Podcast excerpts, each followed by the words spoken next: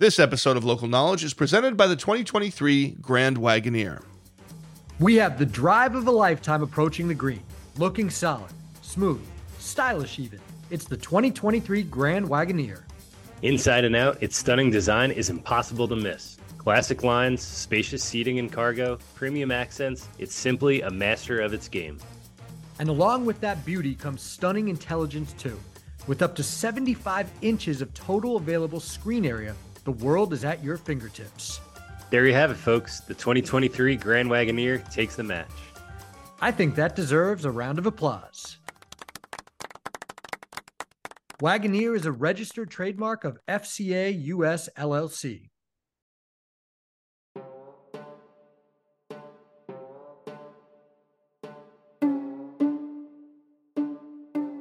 The thought that I brought into this podcast and that I felt pretty certain about was that, okay, cheating in a competition is always a fascinating thing to consider, to talk about, but the least interesting form of that is when you cheat for money or some kind of worldly success that leads to status, that leads to money, because that for me was understandable. Doesn't mean it's good, but the motive on the surface is pretty clear.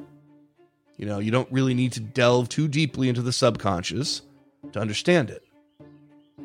But then something tripped me up this thought that, okay, this does seem pretty black and white, but then you have to ask the question of why some people cheat and others don't under the exact same set of circumstances. I don't think the people that play fair necessarily want fame or money or legacy any less than the person who cheats, but there is something in the mind of the person who won't cheat that blocks it out as a possibility. And the opposite is clearly true in the mind of a cheater. That barrier is broken down. And again, you have to ask why. To answer that question, we might have to look outside the world of professional or high level amateur sports, and we might have to look at low stakes competition. Here's a real world example I run a sports trivia league. It's called Apocalypse Sports Trivia. There are no prizes, it's purely for entertainment. It's competitive, but you don't win anything except the tiniest bit of prestige among a very limited community. We have about a thousand players from across the country, a few from Canada. Most of them don't interact or interconnect in any way outside of this league. There is so little incentive to cheat, and yet it has happened. Not often, which, you know, maybe that's a credit to humanity, but it does exist. It has happened. And I think the why in that case is very difficult to understand, especially for those of us who don't like to cheat. Me personally, I am very scrupulous in any kind of competition, big or small. And when I try to ask myself, you know, honestly, why are you like this? I think it's true that, okay, there's some, you know, morality there. I know it devalues the competition if I cheat. But probably the bigger thing for me is that I know I wouldn't be able to enjoy any success I got from it. For instance, I would love to shoot 79 on a golf course. I've come close before. But let's put out a hypothetical. Let's say I was really close one day. I'm on the 18th hole and my drive rolled, you know, Hillendale Golf Course on the left side, it rolls out of bounds by a foot. And maybe the rationalization start up in my head at that point. Okay, I don't think this should be OB over here. It's not even a real road anymore. I don't think it's fair. Isn't it easy if I just go play the ball? Come on, I can just punch out to the fairway, go make my 79. How rigorous can we be? I'm not a professional.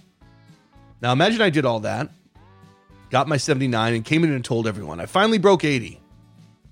Not only would I immediately feel guilty, but the triumphant feeling that I expect and hope to feel when I do break 80, should that day ever come, that wouldn't be there. It would be very hollow, and I would feel awful about myself. I'd feel guilty. And if anyone complimented me or bought me a drink or whatever, it would feel even worse. I'd feel like a complete phony.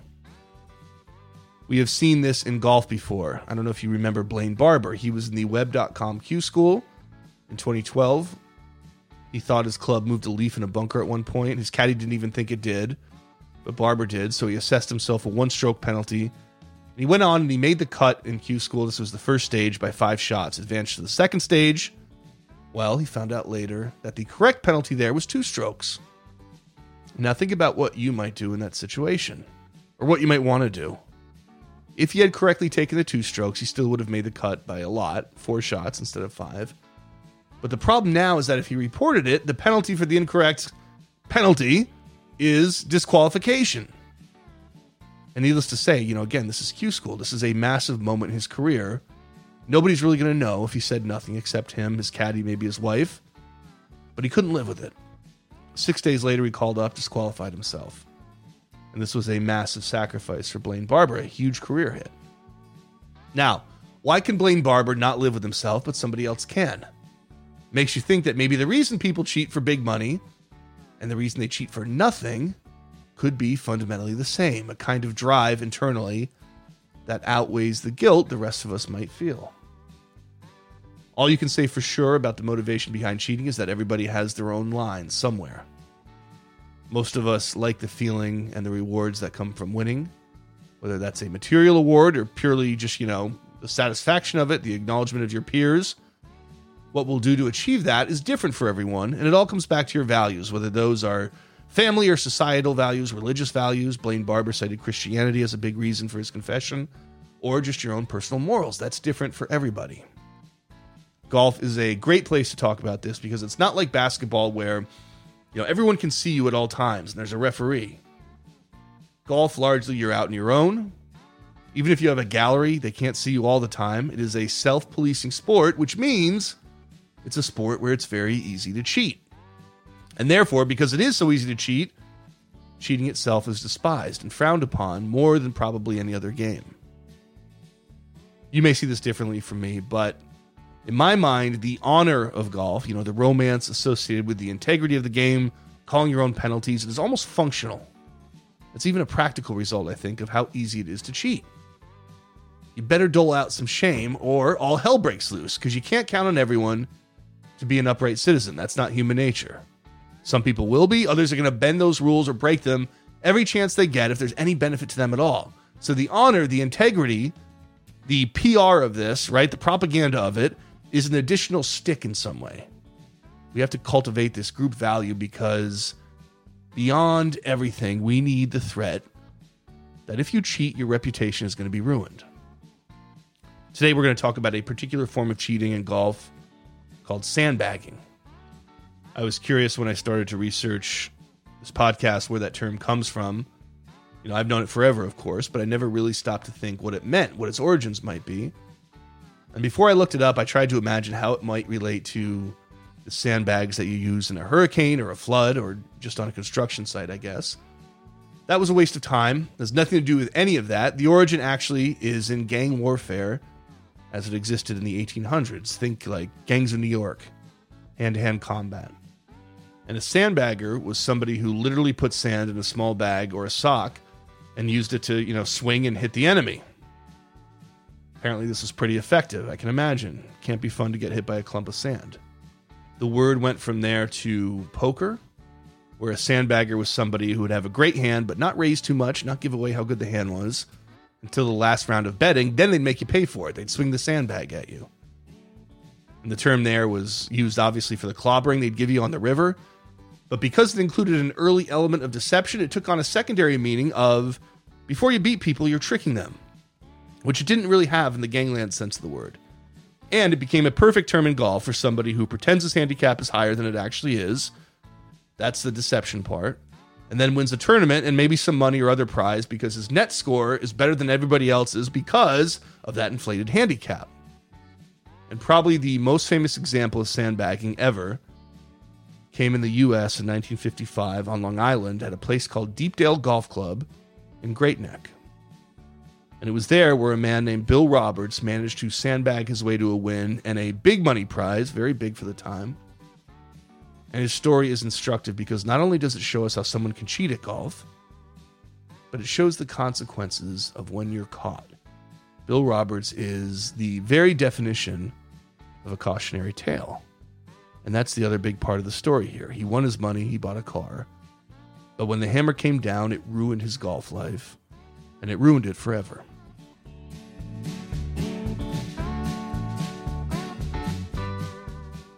I'm Shane Ryan. This is Local Knowledge. Today we are telling the story of a man you have likely never heard of in the world of golf.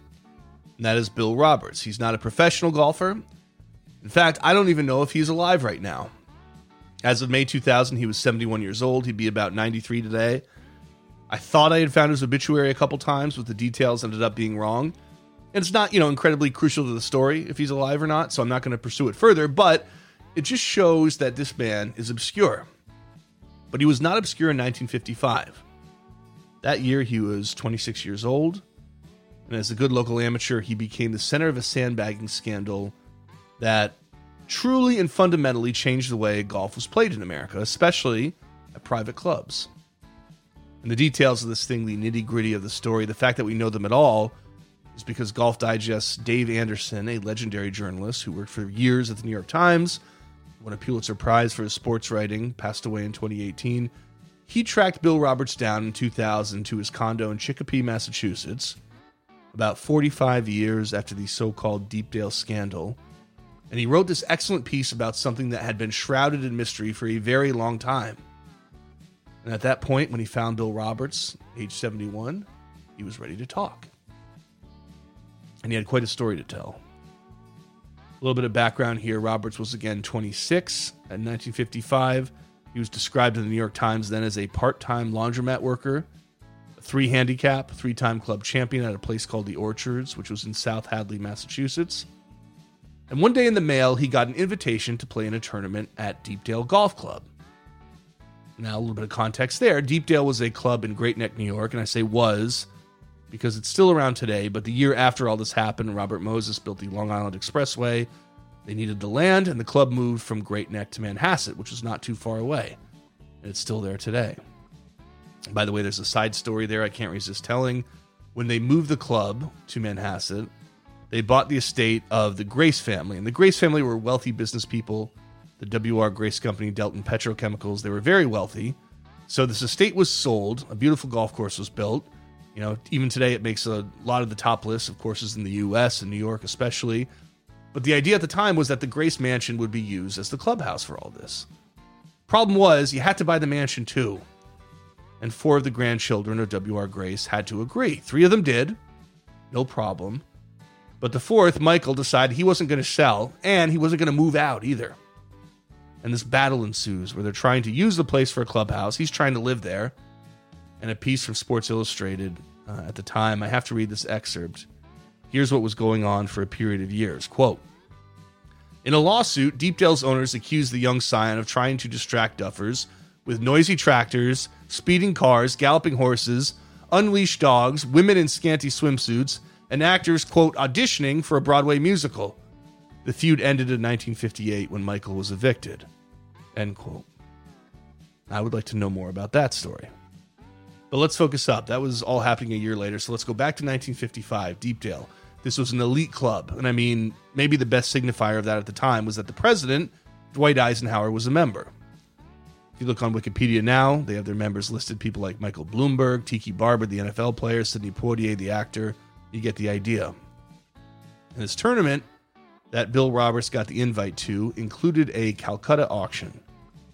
Now, a Calcutta, in this context, if you don't already know, means that the teams in this competition are auctioned off among the members in a kind of random order. So you can buy a team, and if your team wins, you get all the money, or at least a portion of it. I think it was 25% of the pot in this case. And you split it between the people who own the team with the players on the team. You know, it works this way in a lot of different sports. The name comes from the fact that the first time it was recorded was in association with horse racing at the Royal Calcutta Turf Club in India during the British Raj period. And in this case, at Deepdale, the team and their owners would win a quarter of the overall pot, 25%. Now, as you might imagine, at a place like Deepdale, the pot is huge.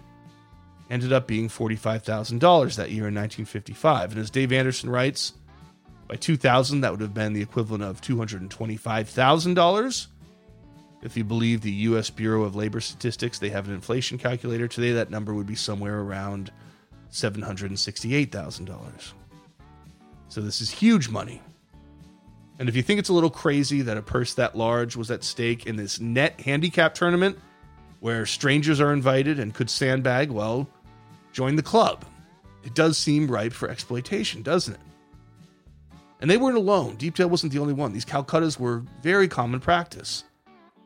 Anderson reports that at some point Seminole Golf Club, the famous club in Florida, had a pot of 193,000. Imagine how much that is today. So again, it's not new or it's not novel to Deepdale. It was happening all across the country. Let me ask you two questions. You're in the market for a vehicle. How important is comfort and how important is safety? If your answer to those is, well, obviously, both of those are very important, may I suggest you check out the Jeep Grand Wagoneer? Talk about safety, that's number one for a lot of us. I know it is for me. The Grand Wagoneer offers over 140 safety and security features, including driving assist. Comfortable, absolutely. 24 way power adjustable seats featuring memory and massage. Who doesn't like a good massage? Available seating for up to eight, best in class second row legroom, and the sound system is state of the art. The Jeep Grand Wagoneer has all of this stuff. So, if you're interested in the drive of a lifetime, check out the Jeep Grand Wagoneer. Forget the score and enjoy the drive.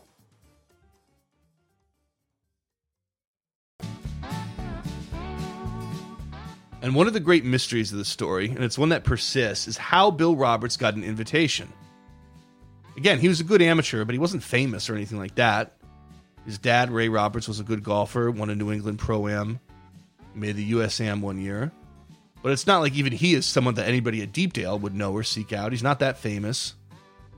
And Dave Anderson, the Golf Digest writer, asked Bill Roberts years later, and he still had no idea.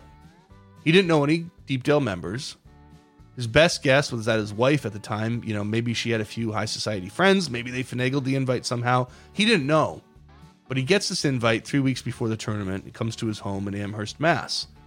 And that's in late August. The tournament is slated for mid September. And the invite says, you know, bring a partner. This is a tournament of two person teams.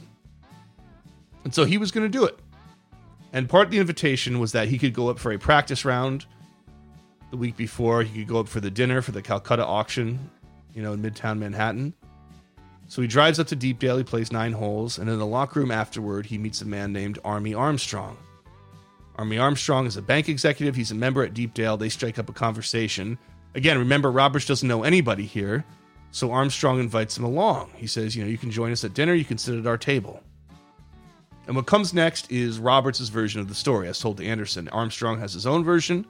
We'll get to that later. But according to Roberts, Armstrong tells him to follow him in his car, puts on a yacht cap. He drives very fast, so Roberts can barely keep up. And they get to this big, beautiful ballroom at a hotel somewhere in Midtown Manhattan. They start talking, and Armstrong sees on the sheet of the players that they hand out that Roberts is a 17 handicap and his partner is an 18. Now, this was a mistake, according to Roberts. He had listed himself as a 7 and his partner as an 18 which on his behalf was still wrong. He was a three. But along the way, somebody seemed to have put a one in front of that first number by mistake. So his handicap, at least, is incredibly inflated. And when he sees this, Robert says to Armstrong, You know, I'm not a 17, come on. But instead of correcting the error, Armstrong smells opportunity. So he leaves the room. He calls a Connecticut amateur he knows, asks him about Roberts. The guy tells him, Yeah, it's very good. Roberts is a very good golfer. He comes back and says, we're going to buy you. And Bill Roberts, and this is critical, I think, a critical juncture of the story, he's fine to go along with that. He doesn't say anything. And the auction happens, and Armstrong buys Bill Roberts and his team for $1,900, along with a couple other people. Now, you may have realized I haven't mentioned a partner yet. That's because there wasn't one at the time. Roberts had to put somebody down on paper when he accepted the invitation. He wrote down a man named Richard Vitale, and he put his handicap down as an 18 which was also bogus, apparently. The problem was, Vitali had no intention of playing. He was just starting an insurance career, he had a young son. And here's what he told Anderson. He said, quote, I also knew Bill, and I knew that I would probably end up paying for the whole thing. He was capable of doing that. He would come up and say he didn't have it when you got there. End quote. And it's not even clear with Vitali that he knew he was listed in the first place as a partner. It doesn't seem like Roberts ever actually invited him before this whole thing went down. So, Roberts goes home from that auction and he's got a problem. The weekend is coming. He's just been purchased for a fairly big price and he was kind of stunned to learn what kind of high rollers he was dealing with. Again, he didn't know anything about Deepdale, but he doesn't have an actual partner yet. He's got to play on the weekend. So, what do you do? Well, he starts calling people. A couple people say no, and apparently the third person he calls is Charles Helmar, He's a factory worker, and he's also a three handicap. Everyone calls him Bud. And they don't even know each other that well, these two guys. But Robert says, you know, all your expenses are going to be paid, and I'll pay you $100 if you come play in this tournament. And he also mentions, by the way, Bud, you're going to have to play under the name Richard Vitale, the original guy, because that's the name I put down, and it's too late to change anything. And of course, that also includes playing with Richard Vitale's 18 handicap. And Helmar agrees. And so these two guys, both of them, again, three handicaps, head out for Long Island that weekend. One of them playing under a fake name. They're going to be playing as a 17 handicap because of a typo that was never corrected, and an 18 handicap because of outright fraud and impersonation. And on that car ride, Helmar keeps asking him, you know, how'd you get this invite? But Roberts has no idea still. And then something else happens that's pretty interesting, which is that one way or another, it worked out that Armstrong, the man who bought them, the bank executive who was also playing in the event, gets put in their foursome. And the fourth guy, Armstrong's partner, is another co owner of the team. He bought in on this Calcutta auction, which is awfully convenient, isn't it? Because these guys own the team, the Bill Roberts Bud Helmar team. And if the very last line of defense for any of this is that maybe the playing partners are going to report that they're sandbagging, that problem is immediately taken care of. Armstrong's their partner. Not going to be any problem there. Roberts is caddy. Seen him golf in the practice round. He told him, you know, look, I saw your handicap. I just bet $100 on you. So, tournament starts. You can imagine how it goes. They are lighting it up, especially by net score, to the point that, you know, this is a two day tournament. On the second day, they are intentionally trying to miss shots because it's becoming a little too egregious.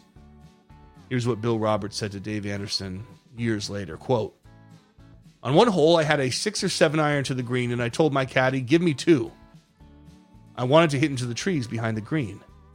I did but it bounced off the trees and back onto the green. It wouldn't have mattered what we shot. When we finished the first thing army did was look at the other scores before he turned our card in. End quote. So the implication there is you know if we didn't win uh, armstrong was going to make sure that we did. But they were winning easily. It didn't come to that. To the point that the pro at Deepdale made it a point to watch them tee off and finish because he was suspicious. And in later comments to a newspaper, here's how he described it. He said, quote, I said to myself, they play better golf than I do. I'm a short knocker, but that Roberts hit the ball a mile. They knew they had the tournament in the bag, so they played like a couple hackers on the 18th. End quote. Now, Armstrong, who again was the bank executive, his real name was Richard, he was dead by the time Anderson wrote his story, but he wasn't even a Deepdale member. He was a member at Sands Point, which was nearby, and a couple people who knew him there, you know, Dave Anderson for this Golf Digest story contacted them, and they called him a schemer. And when this story broke, a couple weeks later, a couple weeks after the Deepdale, when the local newspapers caught wind of it in New York, Springfield, Armstrong denied everything. He said, Look, I bought other teams too. I bought half of my own team. If I knew these guys were sandbaggers, I never would have done it. He did admit to sitting with Roberts at the Calcutta auction. And here's what he had to say about all the circumstantial evidence you know, surrounding this whole debacle. Quote, the tournament just seemed to be loaded with coincidences for me. Roberts sat at our table, though I didn't talk to him, and then Sumner and I were paired with him and his partner.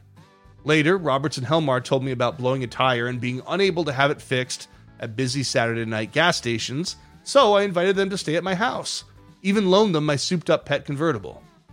End quote. So his story is, you know, gee whiz, what a weird thing. Sat with them at the dinner, bought their team, stayed at my house, used my car. But I knew nothing about any of the sandbagging. Roberts and Helmar won easily by five shots. Of the total purse, $16,000 went to their investors and Roberts and Helmar came away with about $4,000 each. Not bad for a weekend's work. Which is probably where the whole thing would have ended, except something kind of extraordinary happened. Which is that Helmar, who was dragged into this thing at the last minute, knew what he was doing, but things were moving fast. Once it's over, he has what looks to be a legitimate and sincere crisis of conscience. Roberts does not you know, he's enjoying the whole thing. He calls up Vitali, who again he listed as his original partner. He tells the story. He's laughing about it. He has no apparent concerns, but Helmar does.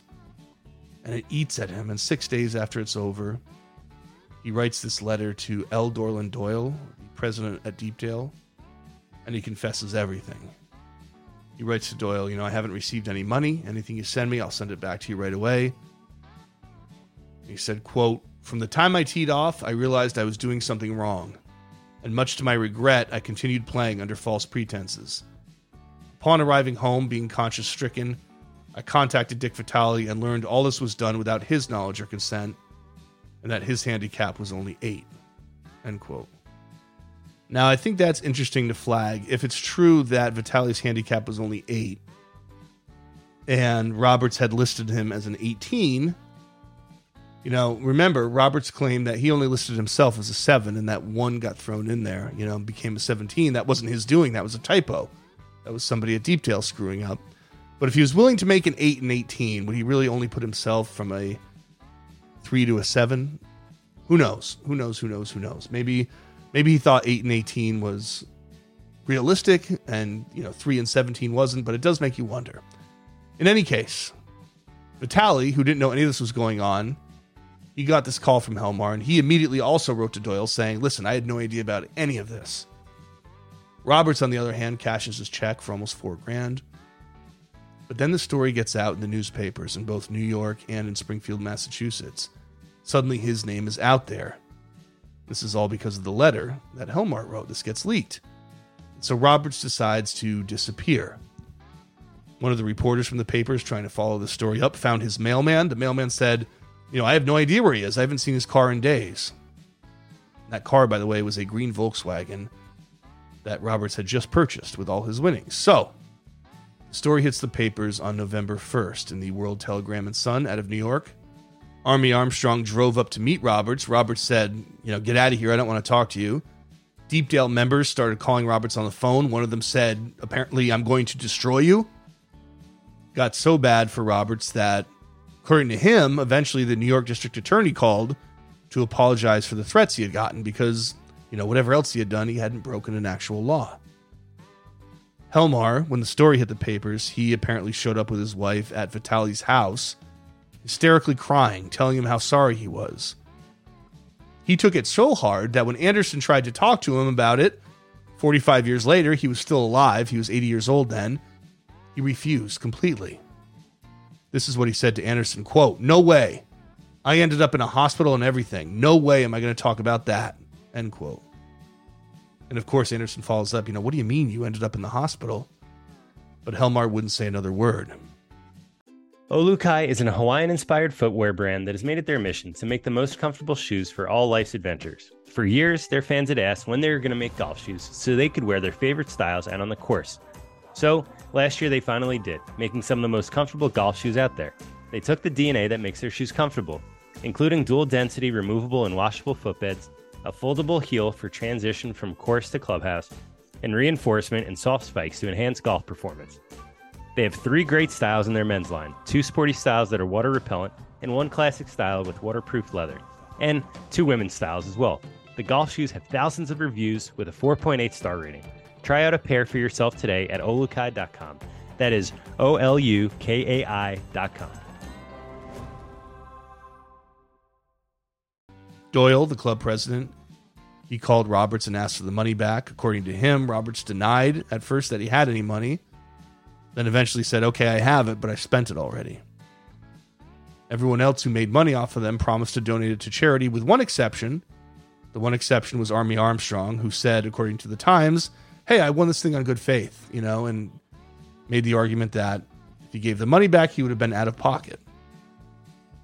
Ray Roberts, Bill's father, remember he's a, a big golfer as well. He claims that he sent a check to reimburse the club because apparently his son wasn't going to. And this becomes such a story in the golf world, becomes so widespread and, and kind of infamous, not just in the Northeast, but it gets around everywhere, that the USGA institutes this big crackdown. Joe Dey was the executive director at the time. You might remember he later became the first commissioner of the PGA Tour and he institutes this growing movement to outlaw Calcuttas generally because of Deepdale. Dey had a quote where he said, Consciously or unconsciously, the men who support these pools are using golf as a medium to prostitute golf. End quote. This was big enough that it got into Sports Illustrated. In fact, they wrote about it a couple times. And a year later, they wrote about you know the after effects of all this.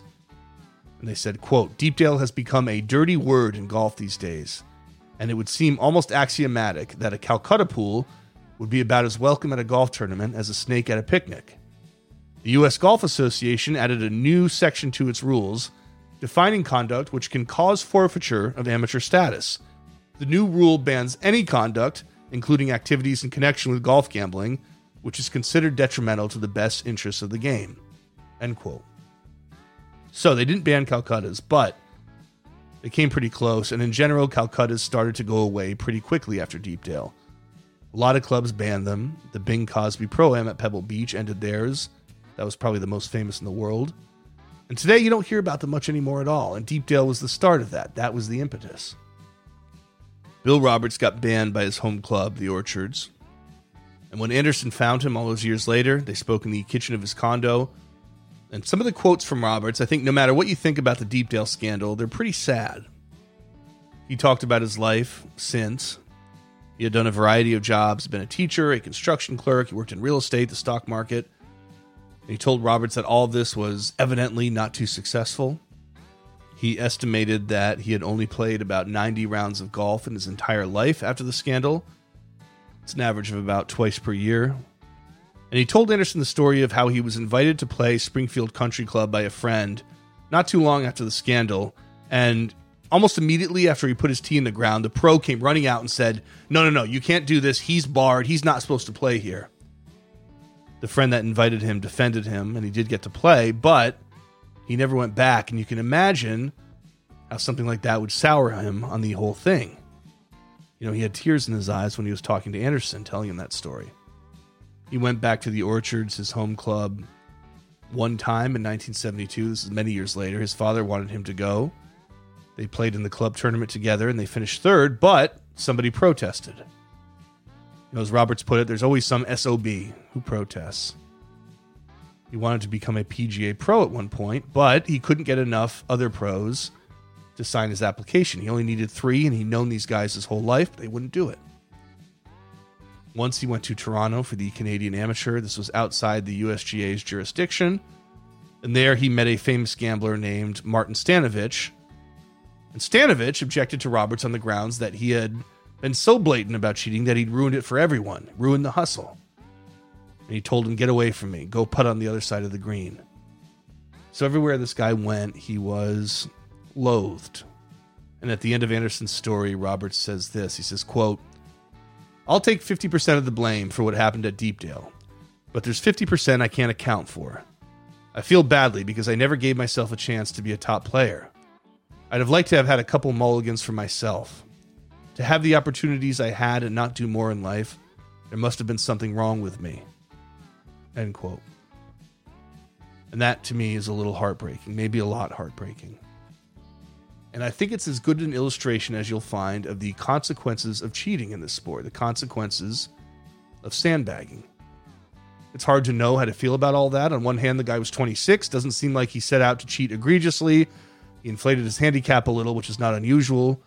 But he got caught up in this whirlwind of events. He got caught up in the, you know, the orbit of Army Armstrong. And granted, he did nothing to stop it. He didn't even refuse the money. He got his new car, he didn't return it there weren't many moral guideposts there, but at the same time, the shame of it all, lasting years, that obviously stayed with him until he was a very old man, that seems like a heavy punishment in a lot of ways. You have to think of him as unlucky, just a little bit. There's a great story you can look up and digest called The Dirty Little Secrets of a Sandbagger. Guy Yocom put this together, and the origin is neat. He played with these two guys in a tournament who were sandbagging in Texas. He had drinks with them afterward, and one of them agreed to talk to him anonymously. And his point was look, everybody is doing this. If you don't sandbag, you're just giving money away by joining these tournaments. You're a flight filler. And they had a lot of little tricks that he told him about, but it was all very subtle. But in terms of the morality, he makes at least an interesting point. Here's one of his quotes My conscience was not a problem. You have to know the Texas golf environment to understand that. It's a big state, and the handicap police were totally outgunned. By fudging on my handicap by three or four shots, I did not win everything I played in. There were plenty of 10 handicappers masquerading as 18s. What Bill Roberts did wasn't subtle in that same way. It wasn't smart like that. It was actually pretty stupid. And he also did it for a lot of money in a way that was never going to fly under the radar. But in some ways, that almost makes him more sympathetic. He wasn't savvy, he was a young kid pretty much a rube. He got some dollar signs in his eyes, and suddenly he's involved with something way out of his depth. and it cost him his golfing life, essentially. As Anderson wrote in the last line of his story, he became the man without golf. And what can you say about that except it all traces back to that concept of honor in this sport? And I would maintain again that the basis of the honor of the code is the ease with which anyone can cheat in this game where you are so often on your own. If we have to police ourselves, there better be a value system in place so that it's not a complete joke, that we actually care, that you have an incentive beyond your own morality to play fair. As we've seen, the emphasis on honor doesn't keep people from cheating, still happens. But the lesson of Bill Roberts ultimately is that he was a kind of sacrifice. He was somebody who got caught, and in some unconscious way across the golf world, he became an example. He became the cautionary tale. He became the whipping boy, a way to say to everybody else, yes, you can cheat. You might even get away with it. And if you don't get away with it, you're not even going to be punished by the law, but you will be punished. And it's going to be harsh in its own way. Your reputation is going to be demolished. And not only are you not going to forget it, but we're not going to forget it either.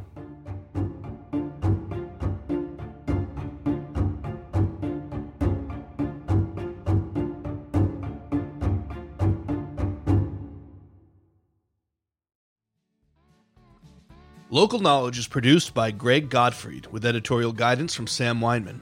We use two songs for today's music Piz Twang and That Snow Business, both of those by Discovery Clear.